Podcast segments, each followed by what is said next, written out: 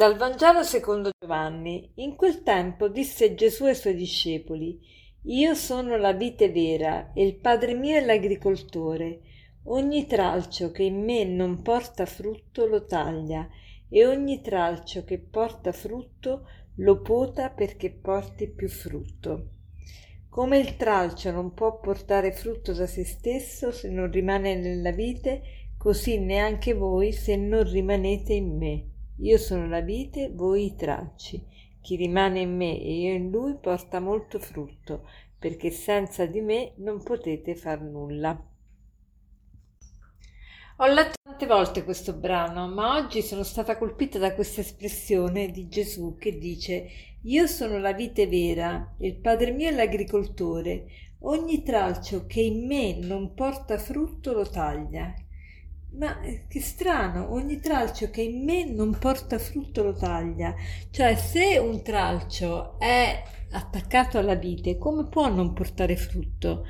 Eh, a me piace molto fare ricerche sulla natura, sulle cose della natura, sulla scienza, perché ci possono fornire delle idee mh, parallele per la vita spirituale, cioè le, tante volte le, gli esempi tratti dalla natura ci fanno capire tante cose della nostra vita eh, dello spirito e oggi ho capito, approfondendo appunto la vita e i tralci, ho, approfond- eh, ho capito questa cosa, che è vero, ci sono dei tralci che nonostante siano attaccati alla vite si seccano e quindi devono essere tagliati via. E come mai si seccano pur essendo attaccati alla vite? Perché ehm, hanno all'interno dei funghi, dei funghi che ehm, tolgono, sono come dei veleni che eh, non fanno assorbire la, la, linfa vitale e quindi si seccano. E questo mi ha, fatto, mi ha illuminato perché mi ha fatto capire che eh, la preghiera da sola non basta, non basta pregare e, e, così uno ha risolto tutti i problemi. Sì, la preghiera è l'inizio eh, sicuramente per, per cambiare vita, ma, ma poi ci vuole anche di stare attenti a non mettere dei veleni dentro di noi. E quali sono questi veleni? Beh, possono essere di vario tipo questi veleni, possono essere delle conversazioni che sono inappropriate, fuori luogo, eh, degli, praticamente dei pettegolezzi, eh, possono essere dei programmi che guardiamo alla televisione che non ci edificano davvero, che sono proprio veleni che mettiamo dentro di noi, possono essere eh, dei film, delle cose che, che andiamo a vedere che ci danneggiano, ci danneggiano l'umore, ci danneggiano i rapporti, le relazioni,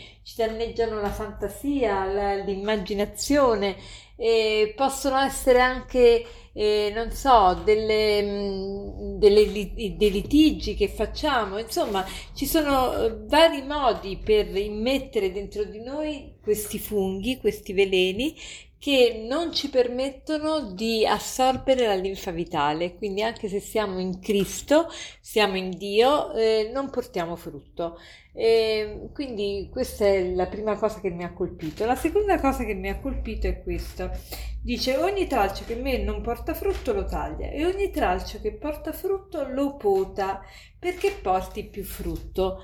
Potare, sono andata a vedere che cosa è la, come si pota come avviene la potazione, la potatura di, di una pianta. E, ehm, e, quindi ho visto che innanzitutto esistono tantissimi tipi di, di potature. C'è la potatura di estiva, c'è la potatura d'inverno, c'è la potatura di allevamento, la potatura di mantenimento, la potatura di trapianto, la potatura di... Eh, insomma, tanti, tanti tipi di potatura. Eh, ma una cosa interessante è che la potatura deve essere sempre fatta sulle altezze, cioè la direzione della potatura deve essere sempre verticale perché la regola di base dice che un albero da frutto deve restare sempre piccolo, svilupparsi in orizzontale perché quelli più alti non portano, non portano meno frutto eh, o non lo portano per niente Questo vuol dire che, che cosa vuol dire per la nostra vita spirituale? Che, che anche noi dobbiamo rimanere piccoli, umili, e se facciamo le impennate, cioè gli atti di superbia, non, non, siamo fruttiferi, non portiamo frutto. Quindi dobbiamo smorzare quei toni di superbia che si affacciano all'orizzonte.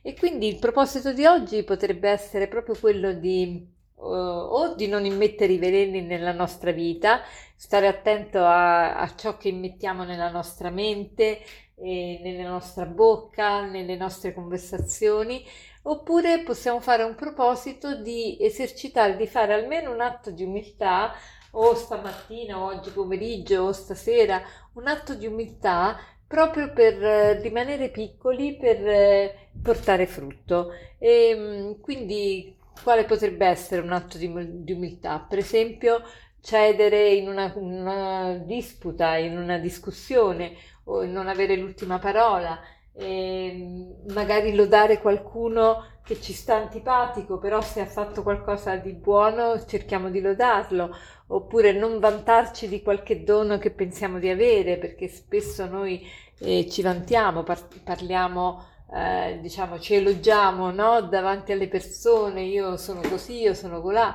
oppure non ribattere di fronte a una critica, accettare una critica senza, senza offendersi, senza eh, risentirsi e, e, vendicarsi, ancora peggio, eh, eccetera. Quindi fare un atto di umiltà. Per concludere, l'aforisma di oggi è il seguente.